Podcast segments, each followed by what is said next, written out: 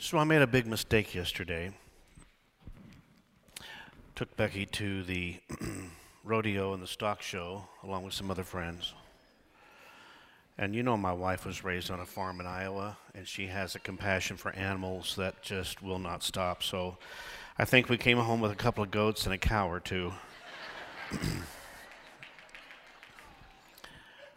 But we did have a great time.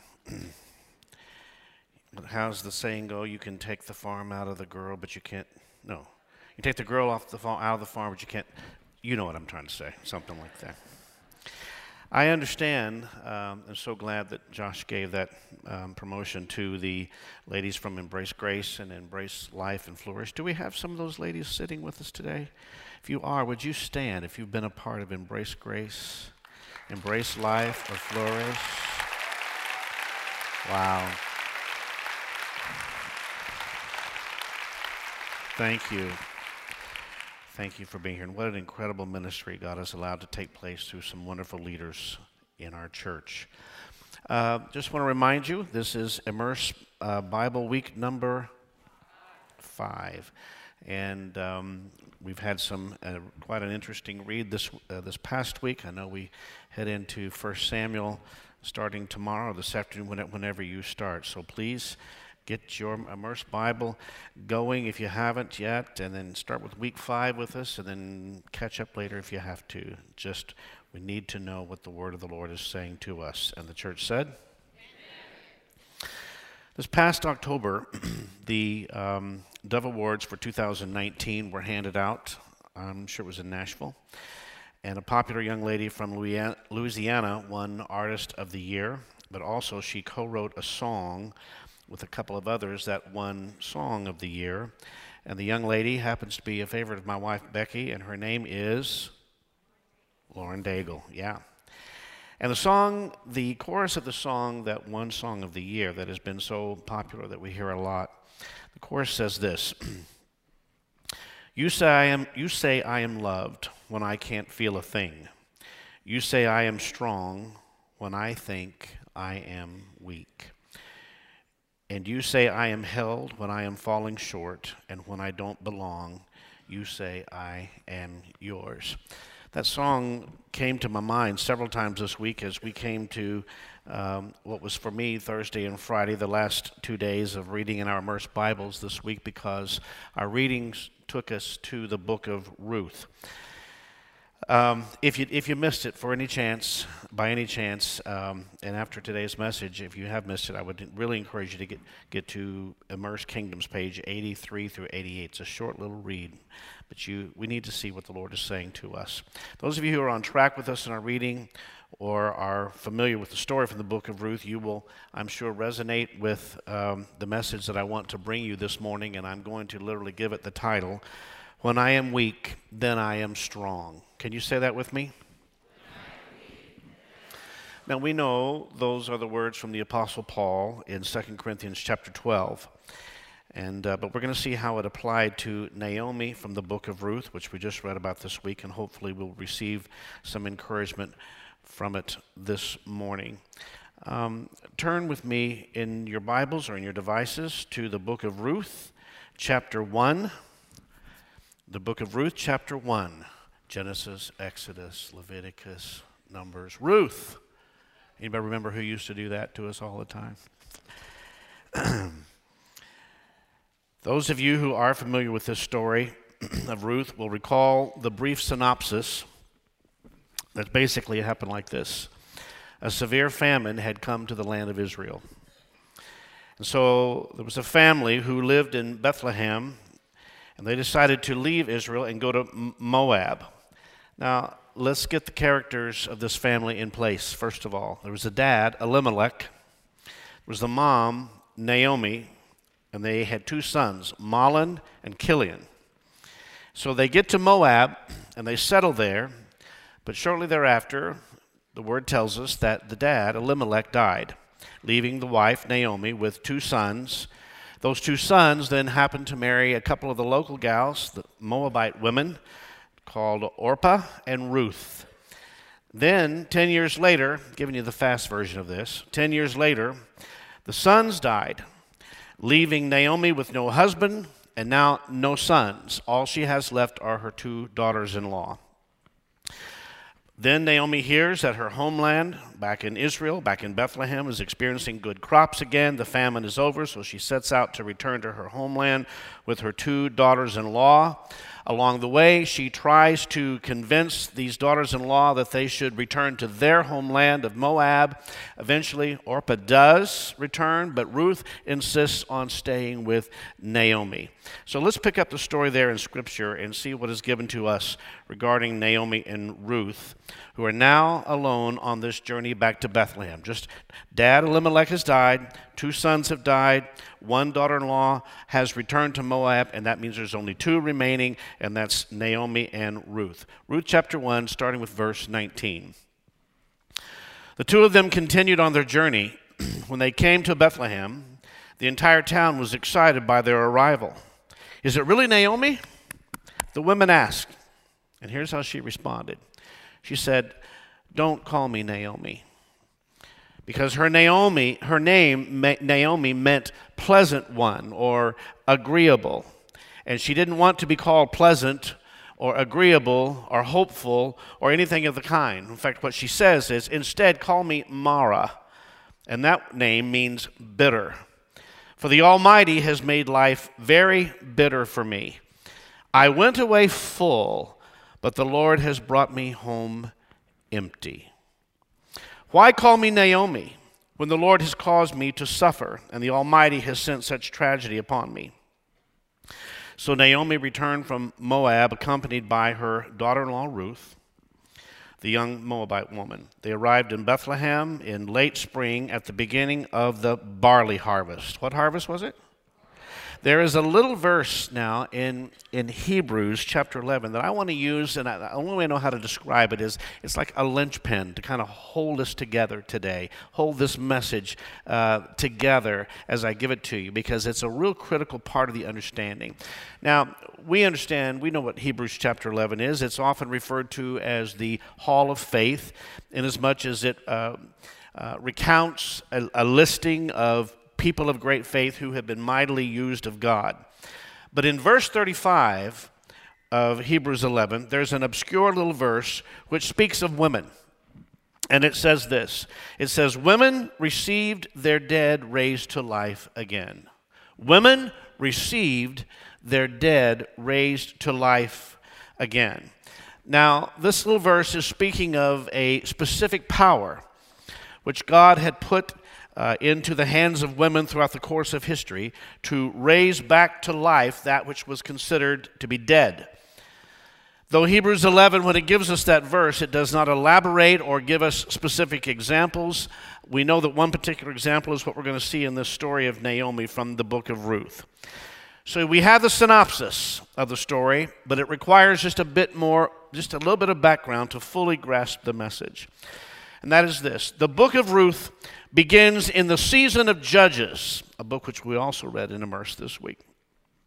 Judges was this period in the history of Israel where God would raise up leaders that would turn the nation back again to godliness. But when that leader would die, the nation would almost immediately slide into ungodliness, sometimes unthinkable godliness. And then the people would begin to sigh and cry again. And when God heard that cry coming from the populace, then he would raise up another leader, which was another judge. And so look at it with me from the angle of Judges chapter two. We're getting the background here, beginning with verse twelve. "They abandoned the Lord, the God of their ancestors, who had brought them out of Egypt. They went after other gods, worshiping the gods of the people around them, and, that, and they angered the Lord.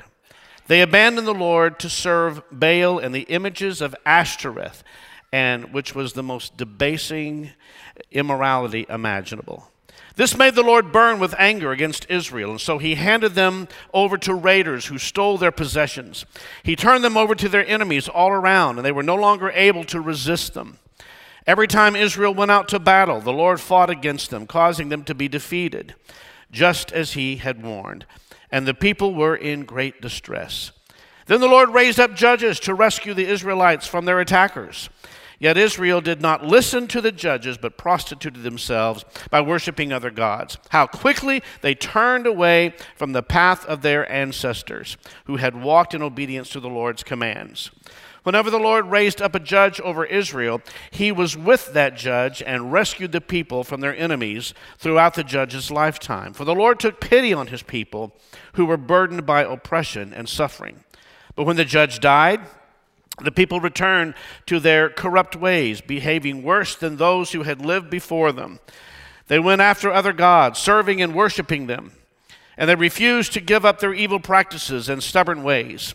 So the Lord burned with anger against Israel, and he said, "Because these people have violated my covenant, which I have made with their ancestors, and have ignored my commands, I will no longer drive out the nations that Joshua left unconquered when he died.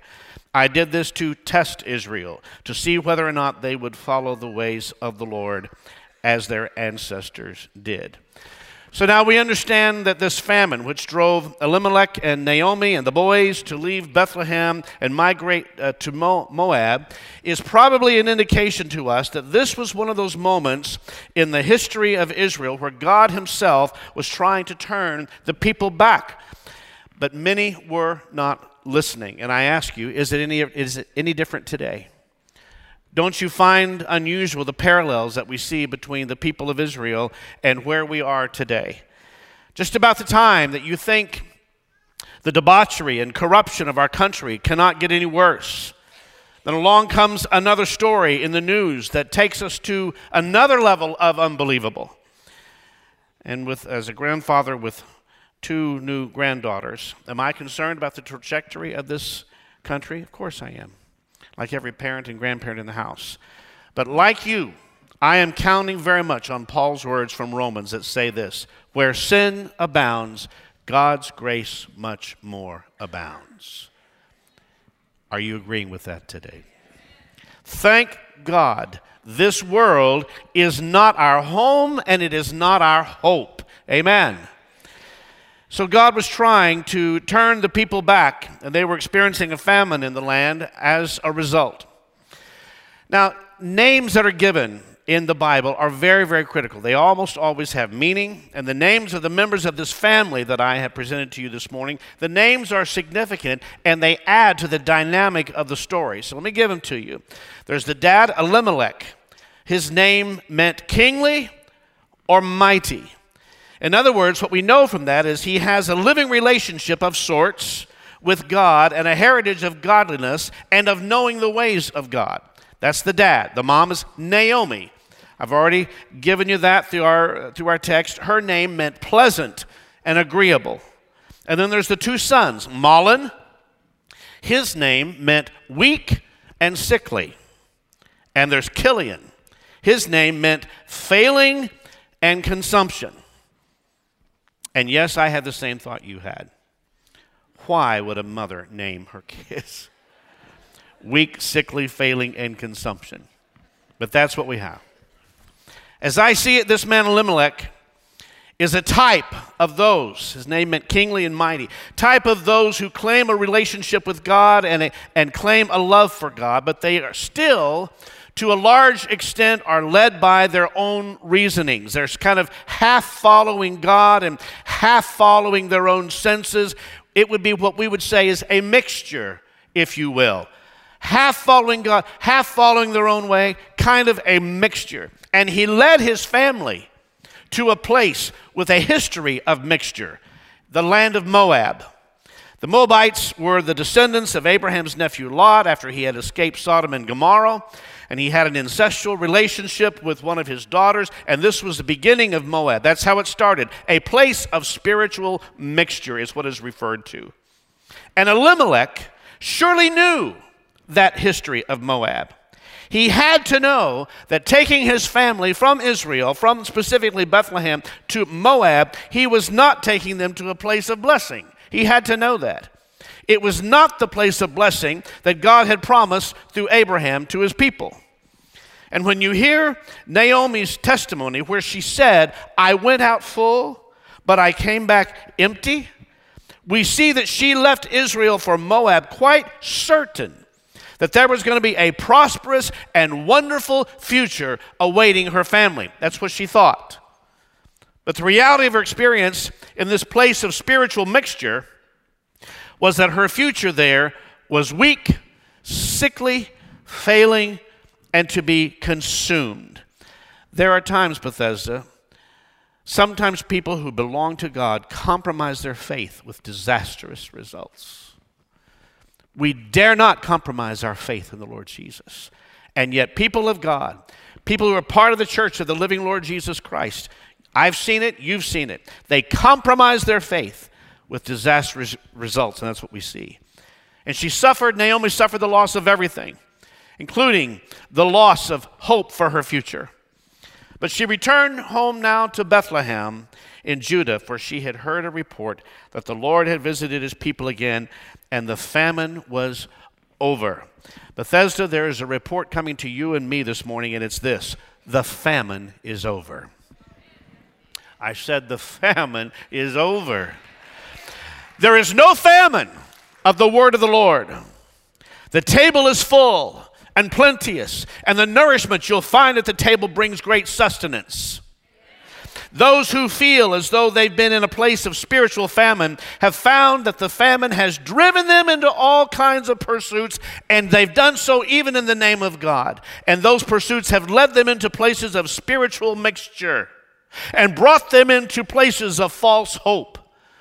For many people, it has been just like the prophet Isaiah said. The people are given this sense that they are about to give birth, Isaiah thirty-seven. They're given this sense they're about to give birth, but when the time comes for the promise, there is no strength remaining to bring forth the child.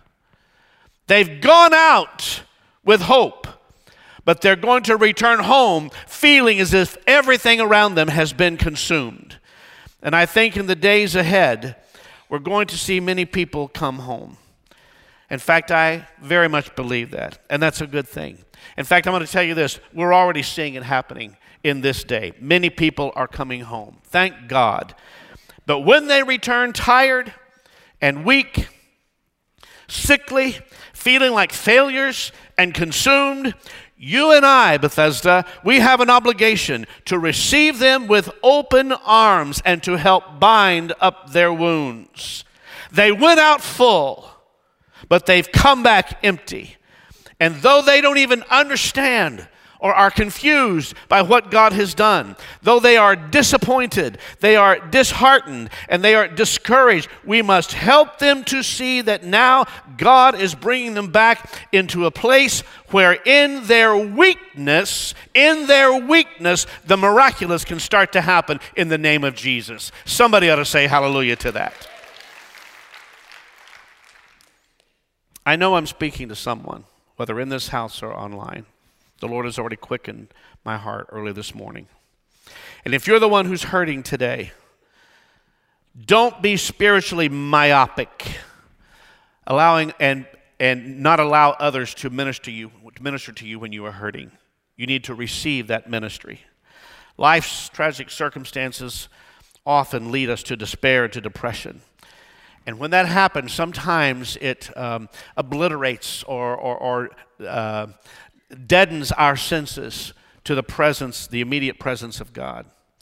But even so, when that happens, and if that's who I'm talking to today, he may bring others alongside, maybe even someone who would surprise you, maybe even someone you would not pick, to encourage and to strengthen you in the time of your need, whether or not you are receptive. I'm just telling you, if you're that person and you're hurting, you are not alone today. And you ought to thank God that you're not alone today.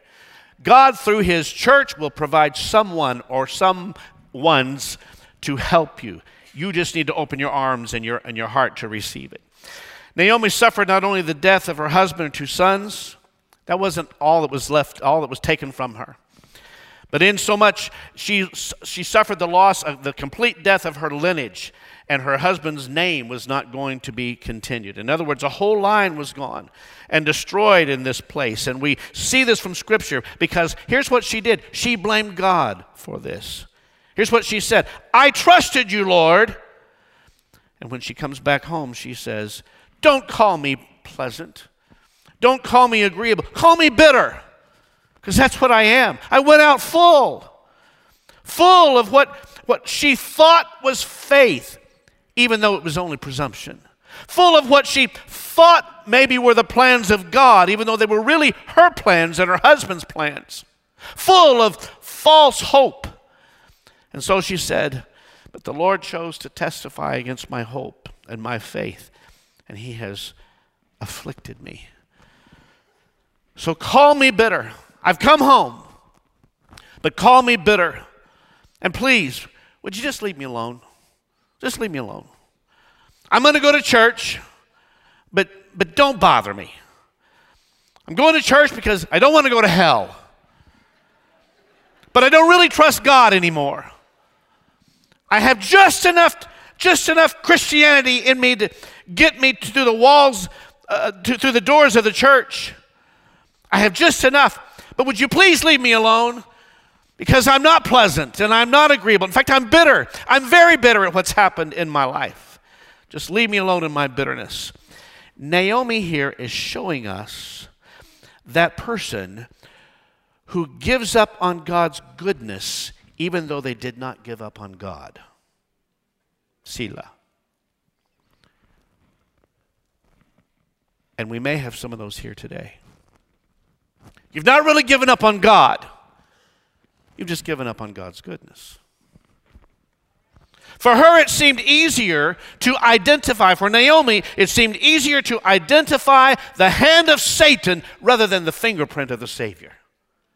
She saw the hand of Satan. She knew what had happened to her. And she could identify the hand of Satan when she could not identify the fingerprint of the Savior. For Naomi, the new wine of hope, the new wine of optimism had run dry. But we see Naomi unshaken and sure about three things. Number one, God exists. She wasn't doubting that. God is sovereign. She wasn't doubting that. But God has afflicted her. She certainly didn't doubt that. And such are some of us here today. It didn't turn out the way you thought. Now you feel very much alone. You feel like a failure, for you really have nothing to show for your Christian journey. The devil has come in and stolen you, stolen from you at every level. Stolen your hope, your future, everything it seems is gone, including the joy of life. You see, Lord, help me communicate this. Naomi was interpreting God's love for her by her circumstances rather than interpreta- interpreting her circumstances by God's love. Okay, what does that mean? Can you untangle that, Dan? Well, here's what I would say. Something will always be dominant and primary in your thinking, and other things will be secondary and fall in line thereafter. Either you are going, you, you, either you are allowing God's love for you, here I hold it in my hands, you're allowing God's love for you to be judged by your circumstances. It's as if you are putting God's love out here to be judged, but you're shining the light of your circumstances and you're, you're letting, looking at God's love through the filter of your circumstances, or you will allow your circumstances, you'll put that here and allow that to be judged by God's love. Let the light of God's love shine on your circumstances. Naomi was interpreting God's love for her by her circumstances rather than interpret, interpreting her circumstances by God's love. There are certainly times when believers allow their personal pain to disable their ability to see God's providential care in the circumstances of their lives. And that's what we see in Naomi. She seemed to have forgotten that God still can turn tragedy into triumph. For you see, all the way back in Genesis chapter fifty, it tells us what the enemy intended to harm you, God has intended for your good. I think you should clap for that.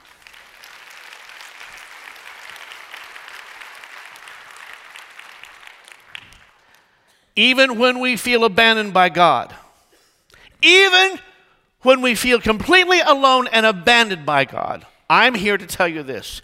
He is giving you his most microscopic attention. in a way that you don't even see or feel or understand. So all she had was this girl, Ruth, out of the land of mixture called Moab. And Ruth just simply will not let go.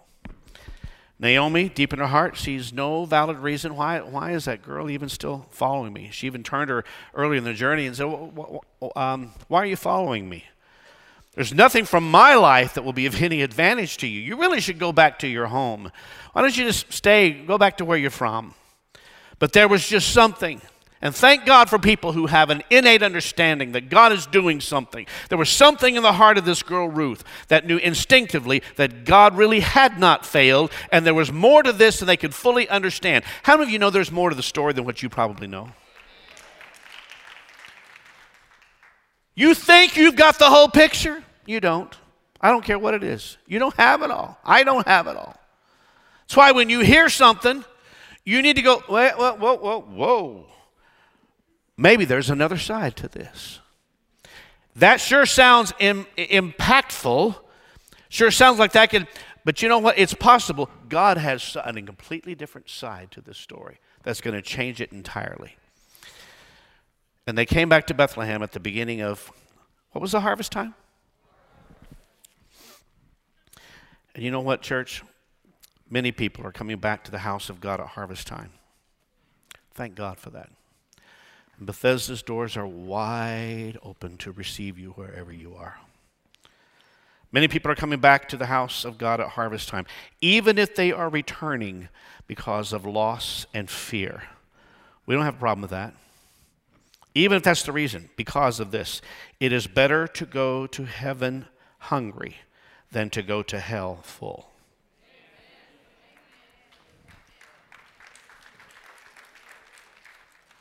And when they come back to the house of God, we must understand, have eyes to see, and the sensitivity to know that in their coming back, they are not coming back in strength. They are coming back in weakness. So now they entered into the work of the harvest. This is about to get good. And Ruth headed out to the field. She just began to pick up the barley which was left behind. You know, not the main stuff, just stuff everybody. That which the reapers failed to get, didn't see, that which was possibly in the corners and nobody even noticed there was, that was there. She was laboring seemingly small and forgotten until one day. Say that, until. With an attitude, please. Until. There you go. Until one day, the eye of the one who can change everything fell upon her. He said, who is that? Whoa. Here she is, church, laboring as the forgotten, laboring with deep questions in her own heart. Laboring with disappointment for her mother-in-law, Naomi, when suddenly the eye of the kinsman redeemer, Boaz, falls upon her. And what was happening was this. God looked down from heaven and essentially was saying to Naomi and to Ruth, you thought I had forgotten you. I haven't forgotten you. I haven't forsaken you. In fact, quite the contrary. I have, in fact, reserved for you a special purpose in the kingdom of God. You think you're alone? You're not alone. You think you failed? No, you've not failed. I've brought you home in weakness because I've been faithful to you. I brought you home in weakness because I have heard your cry. Long ago, I saw your story. Long ago, I saw your sorrow. And I'm determined to bring you home. And I'm going to do something through you that can only come from the hand of... Is anybody hearing this this morning? Now, I understand I'm telling you what happened to Ruth and Naomi. I'm going to give that again, and I want you to apply that to your life. You thought I'd forgotten you. I, I haven't forsaken you, quite the contrary. In fact, I've reserved for you a special purpose in the kingdom of God. You think you're alone? You're not alone. You think you failed? N- no, you've not failed. No, I brought you home in weakness. I brought you to this point of weakness because I've been faithful to you, because I have heard you cry. Long ago, long ago, I saw your sorrow, and I determined to bring you home. But I'm going to do something through you that can only come from the hand of God. It cannot come from plans. It cannot come from optimism. It doesn't come from anybody else's enthusiasm. It comes from God alone. It is something that others may not see, but those who are close to the heart of God will have the eyes now to see it. Hallelujah. Somebody needs to receive that today.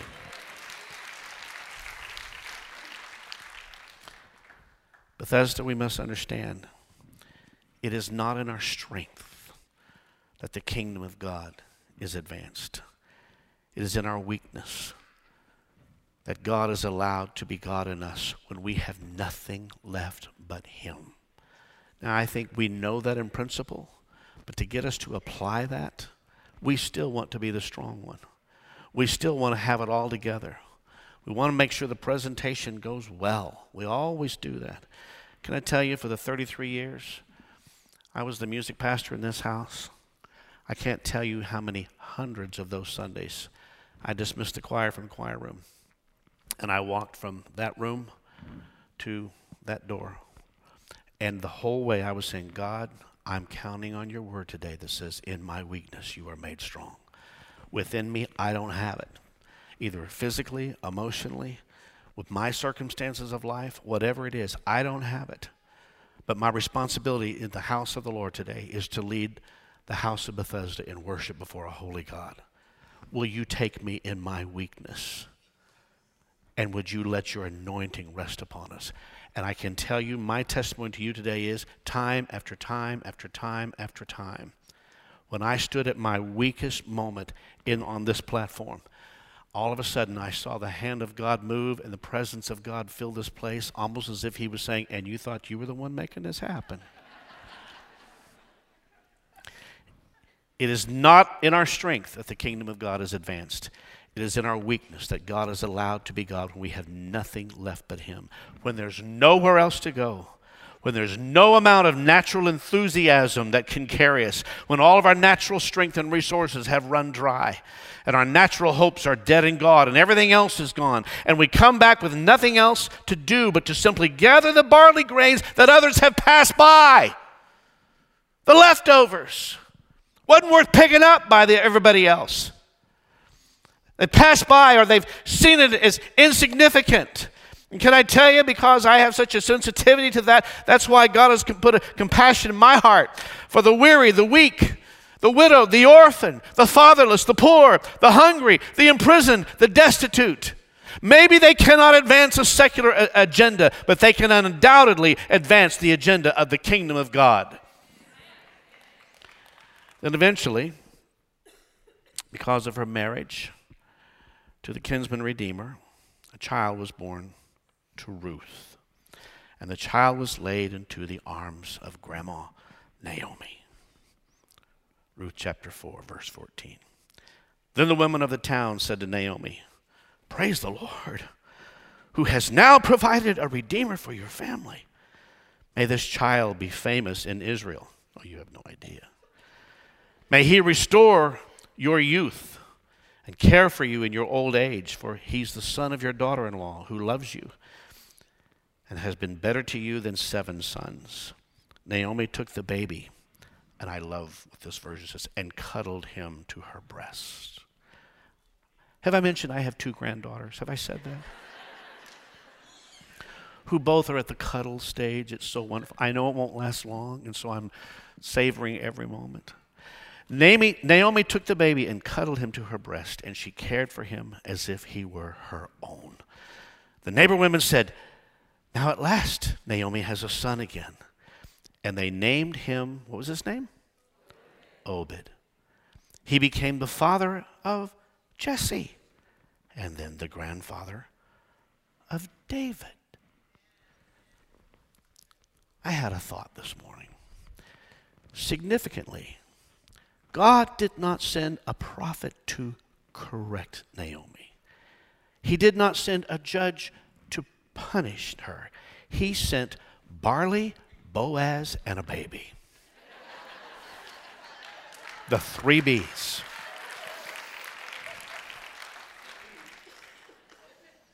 And the child which was laid into the arms of Naomi brought her family name back to life again.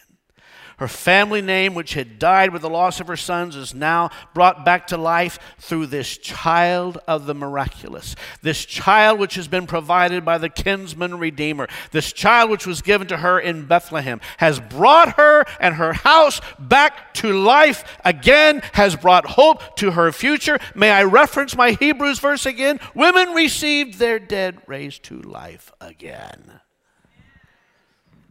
Their dead hopes, their dead plans, their dead dreams, their dead spirituality. God says, you open your arms and you're going to be astonished at what I can put in your arms.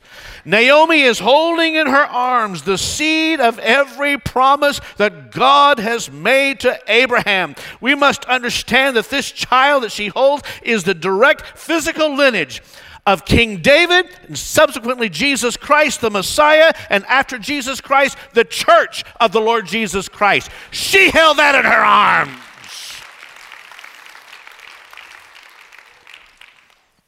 And let us never forget, this child is not given to her when she's strong. Wouldn't you prefer that? Of course, we all would. But rather, at the time of her greatest weakness and need. How could she possibly know that what she is holding in her arms is the very promise of God to bless the world? It is all contained in this child which is given to this bitter woman. It's all contained in this child which is given to this lady who has lost all natural hope, which is given to this woman who does not see herself as a great player in the work of the kingdom of God, sees herself as insignificant, which is given to this woman who has great questions about the past and great hopelessness for the future. That's who this child was given to, which is given to this woman who really has now only one daughter-in-law, and they are all considered to be among the poorest of the poor, no longer with great plans, dreams, and ambitions, but she has come back to Bethlehem in weakness only to experience the greatest miracle of all. And God puts the promise of Abraham in her arms. For that child, Obed would become the father of Jesse, as I said, who would have several sons. The prophet Samuel was going to walk into Jesse's house and say, no, no, nope, nope. No, no, you have any more? Oh, I got one out. Get him. Yes. And then David was then to become the greatest king that Israel would ever know apart from Jesus Christ. All the way through the lineage of David, the seed of promise was going to continue to travel until Christ himself is born in Bethlehem in a manger. Jesus Christ would live for thirty-three years on this earth. He would go to a cross. He would give his life. He would be raised from the dead. He would send the Holy Spirit. God's Holy Spirit would come to you and I, who are the church of Jesus Christ in the year twenty twenty. How could Naomi have known she was holding the church, the whole church, in her arms that day? She was holding the church in India. She was holding in her arms the church in Asia, the church in Europe. She was holding the seven churches of Revelation. She was holding the twelve apostles. She was holding all of it in her arms, and she was not doing it in her strength. She was doing it in her weakness. So what does that say to you? What does that say to me? The Lord shows us through this story, through Naomi, that he does not despise our weakness. He doesn't cast you aside. He doesn't turn you away. He doesn't put a stamp of rejection on you when you are weak and you feel like you don't have it together and have it all. This story shows us that God does not despise our weakness. He does not despise our struggles. He does not have a problem with our questions. He doesn't despise our bitterness, even if it is toward him.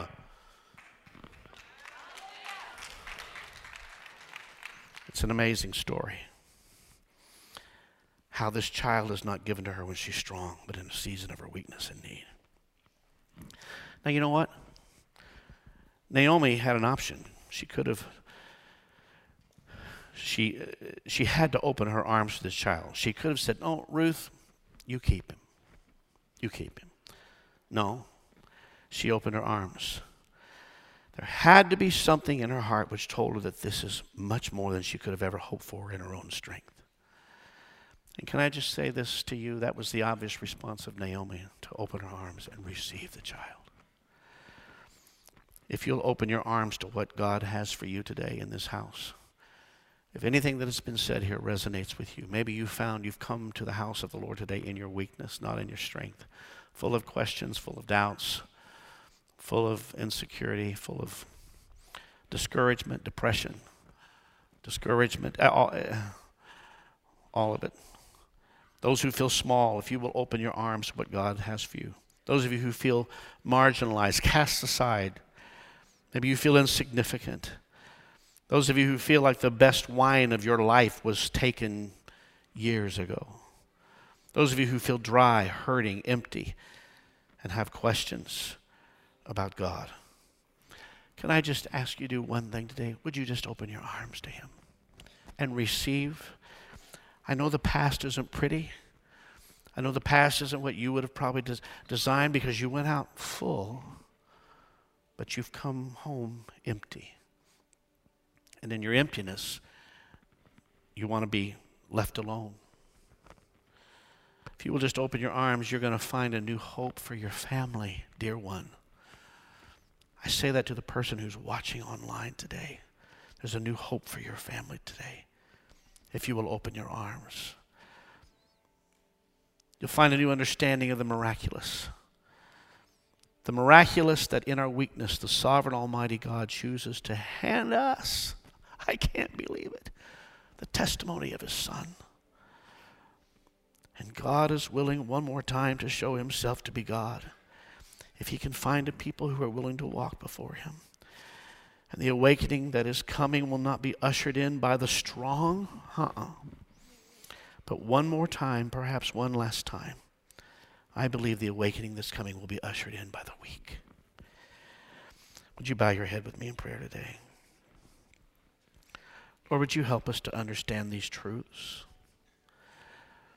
I'm counting on you, Holy Spirit, for those who have ears today to hear, that you will rivet the truth of your word and what you have given us to their hearts today. Help us to understand that there is miraculous power in weakness. And the truth is this: when we are weak, then we are strong. Blessed be the name of the Lord. Would you stand with me, Bethesda?